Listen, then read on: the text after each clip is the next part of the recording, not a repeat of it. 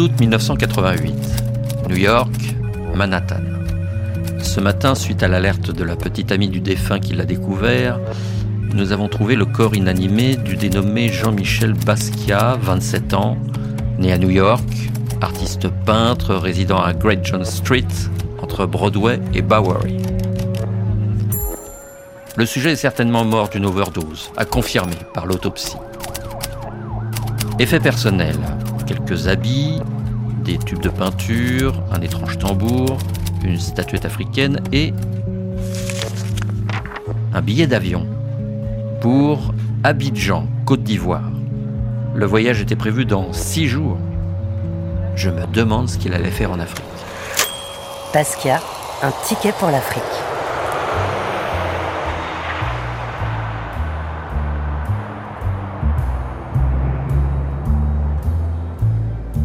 Bienvenue à vous dans ce podcast qui remonte le temps, vous raconte l'histoire du peintre noir américain Jean-Michel Basquiat et ses relations avec l'Afrique, le continent de certains de ses ancêtres, et aussi son continent rêvé pour s'évader du chaos de New York et de la jungle du monde de l'art contemporain.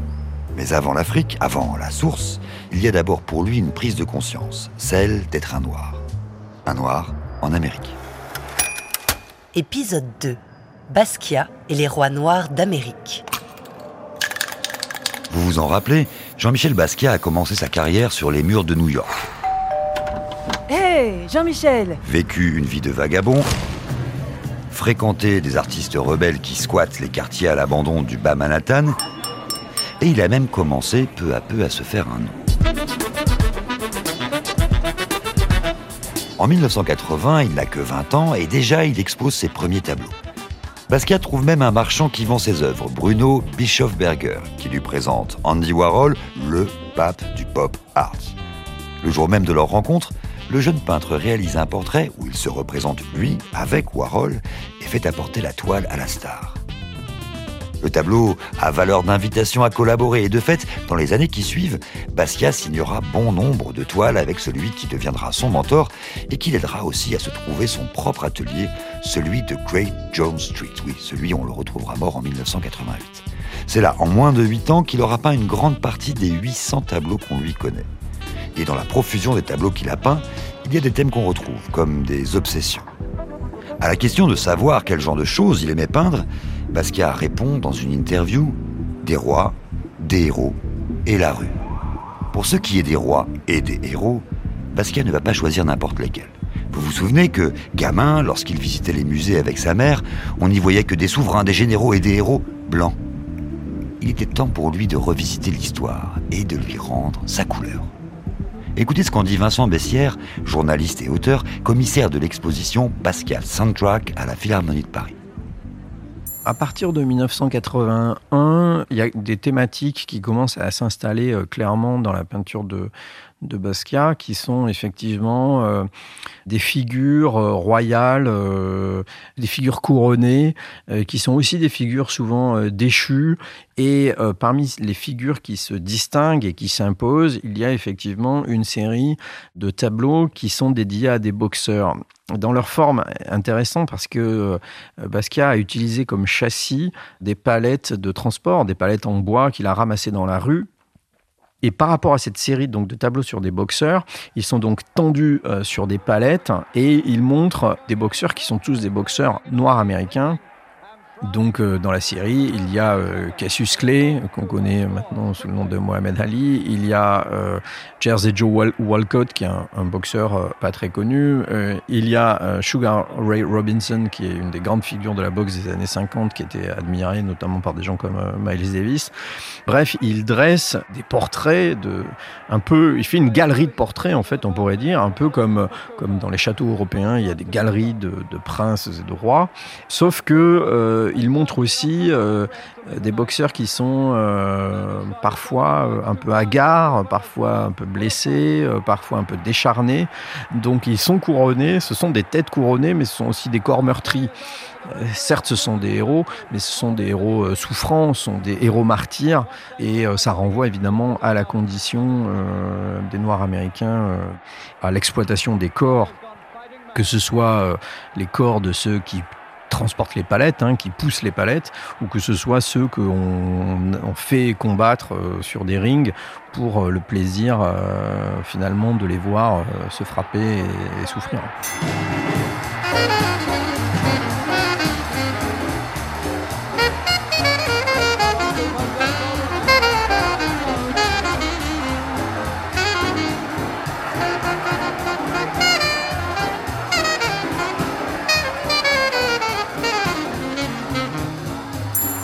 1952.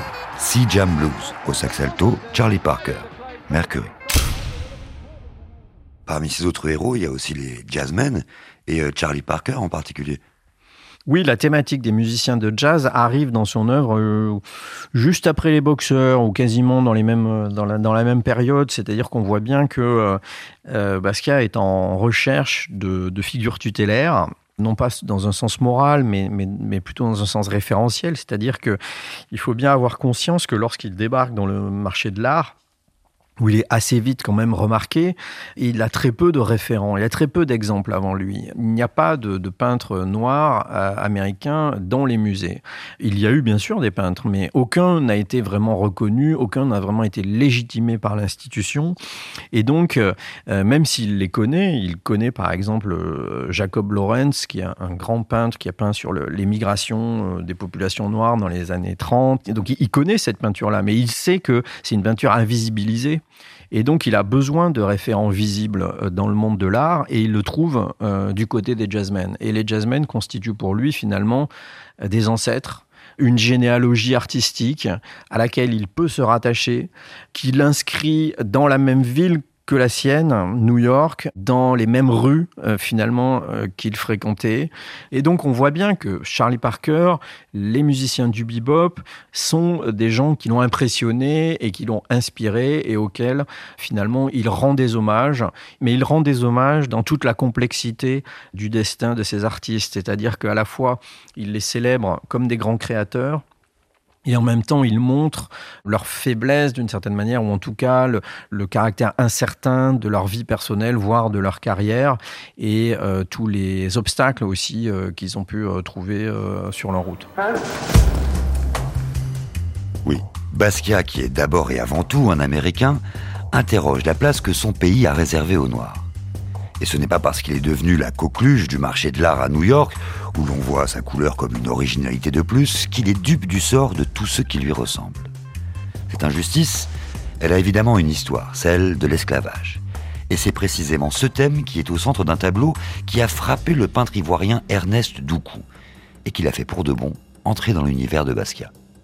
Je découvre Basquiat à une œuvre qui est El Grande Spettaculo, qui est le fétiche de Basquiat d'une certaine manière, l'histoire de l'Amérique. A une exposition qui se passe au musée Mayol. À Paris. Paris. Il y a une narration dans l'œuvre qui m'interpelle. Dans son rapport, quand il fait des citations entre l'Égypte antique, le Nil et le Mississippi. Donc, il y a comme ça une narration qui m'interpelle. Et là, ça fait sens pour moi. Il y a comme ça chez lui le désir de creuser ce que la spiritualité partie du continent, qui se retrouve dans la diaspora, apporte et qu'est-ce qu'elle imprègne comme euh, action sur le devenir de la société. Et puis il y a sa relation au jazz. Et donc on est toujours dans la même, dans la même approche. Le jazz, c'est les origines en Afrique, avec tout ce que ça peut donner. Et tout cet univers-là, moi, ça m'interpelle. Ça, c'est ce que je veux. Ma relation à Basquiat, ce serait un peu ça. Est-ce qu'il n'y avait pas fondamentalement dans plein de ses œuvres, et celle dont vous parlez, El Grande Spettaculo en particulier, une interrogation permanente sur quelle place trouver quand on est noir dans un monde occidental? Il y a cette dimension chez lui, mais je pense qu'en même temps, il a su la dépasser. Il a su la dépasser pour dire on a nos identités, mais ces identités-là doivent être en confrontation, pas confrontation euh, en termes de combat, en termes de, de lecture commune et pour voir d'une certaine manière comment les choses évoluent en stratification. Son rendu technique n'est que le, support, l'expression pour euh, dire le chaos, en fait, le chaos du monde. Donc l'œuvre peut être chaotique, mais quand on décortique, on voit très bien qu'il y a une analyse historique qui sous-tend l'œuvre.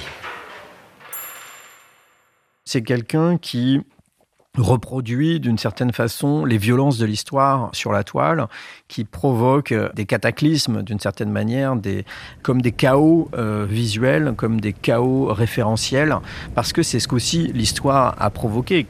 Est-ce que euh, jeter un individu d'un continent euh, sur un autre, en le dépossédant de sa famille, de sa langue, de ses traditions, de sa religion, c'est d'une violence sans nom, c'est un chaos hallucinant, et c'est d'une certaine façon quelque chose que Basquiat euh, essaye de transcrire dans, ses toiles. Et la musique est finalement euh, quelque chose qui est une forme de continuum, c'est une euh, permanence spirituelle, intellectuelle, culturelle qui traverse les siècles et les, et les océans. Et donc clairement, Basquiat, derrière la figure du jazzman, il y a la figure du griot, euh, derrière la figure du bluesman, derrière le Mississippi, il y a euh, l'Afrique, il y a tous ces chanteurs, tous ces griots, tous ces conteurs qui sont partis euh, nus des rives de l'Afrique et qui se sont retrouvés et réinventés par la force des choses, qui ont réinventé un folklore, qui ont réinventé une musique qui ont réinventé des spiritualités à partir des bribes qu'on leur avait laissées et des bribes aussi qu'ils pouvaient rassembler avec les autres.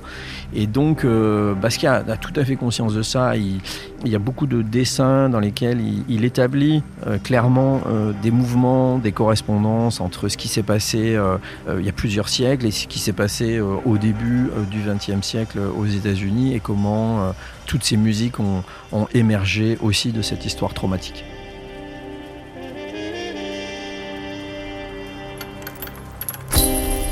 Des musiques, des chants, des manières d'être au monde, un rapport à la parole, une relation au divin et à l'invisible. Voici des choses qui se sont transmises à travers les générations, de l'Afrique à ses enfants nés en Amérique. Et tout cela fait partie de la quête de Basquiat. Ce sont des sujets qui hantent son œuvre. Dans certaines toiles, il fait figurer Toussaint l'Ouverture, le héros de l'indépendance haïtienne.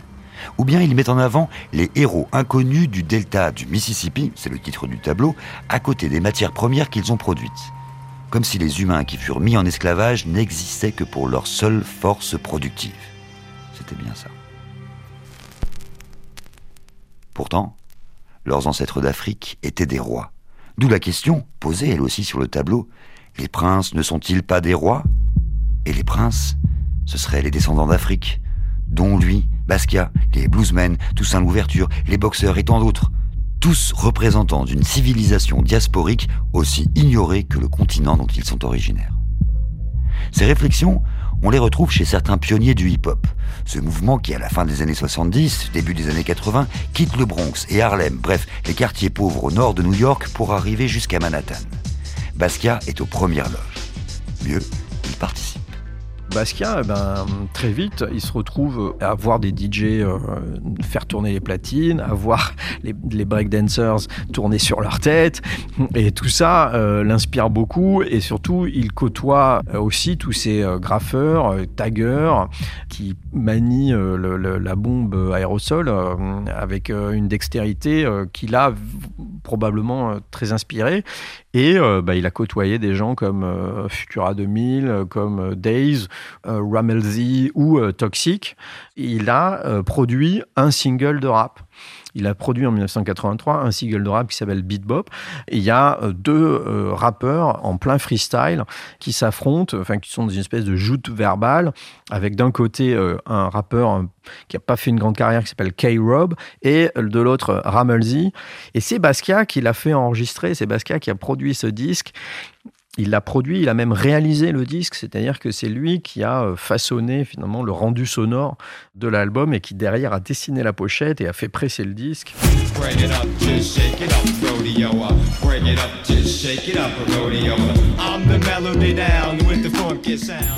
1983, Beat Bop, featuring Ramsey and K-Rob chez Tartown Records.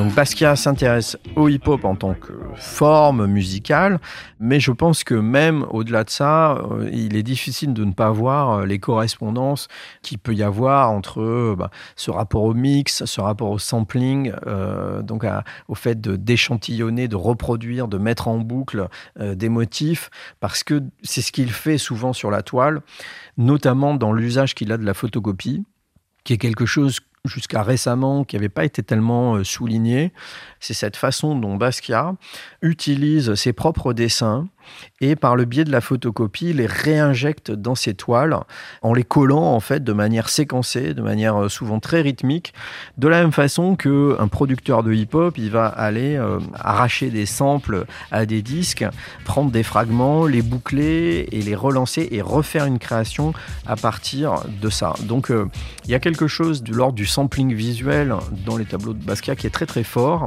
qui lui permet d'ailleurs d'avoir toute cette dimension référentielle aussi, d'avoir toutes ces couches qui font réapparaître du sens dans ces tableaux. Et puis, hum, il y a aussi un rapport au langage, à la répétition des mots, qui a peut-être à voir aussi avec le rap et avec la scansion euh, particulière du rap. C'est euh, le regretté euh, Greg Tate qui disait que Basquiat était la plus grande contribution à la modernité du hip-hop et réciproquement. Le collage, la citation, la juxtaposition des références sont au cœur du hip-hop comme de l'œuvre de Basquiat. Une manière de faire et d'être qui ressemble au mur de New York où les affiches, les tags qui se recouvrent les uns les autres forment le tableau de la ville, de sa rage et de sa fièvre chaotique. Et puis, dans le hip-hop, il y a comme chez Basquiat cette question. D'où venons-nous? Nous vivons dans les ghettos des grandes villes, mais rappelons-nous qui nous sommes. Autrefois, nous étions des rois ou des chefs zoulous. Voilà pourquoi le hip-hop des origines a sa Zulu Nation. Et oui, la Zulu Nation, ce collectif hip-hop né dans les années 70 qui revendiquait son appartenance à l'Afrique en s'identifiant avec les Zoulous dont la résistance aux colons anglais et hollandais est restée dans les annales. Oui, rappelez-vous l'épopée de Chaka Zulu. En tout cas, le courage des guerriers zoulous était devenu mythique pour les Afro-Américains. Et le carnaval de la Nouvelle-Orléans élisait chaque année son roi des Zoulous, qui se déguisait en chef coutumier. Louis Armstrong lui-même en fut l'heureux élu, après l'avoir évoqué dans le morceau baptisé The King of the Zulus.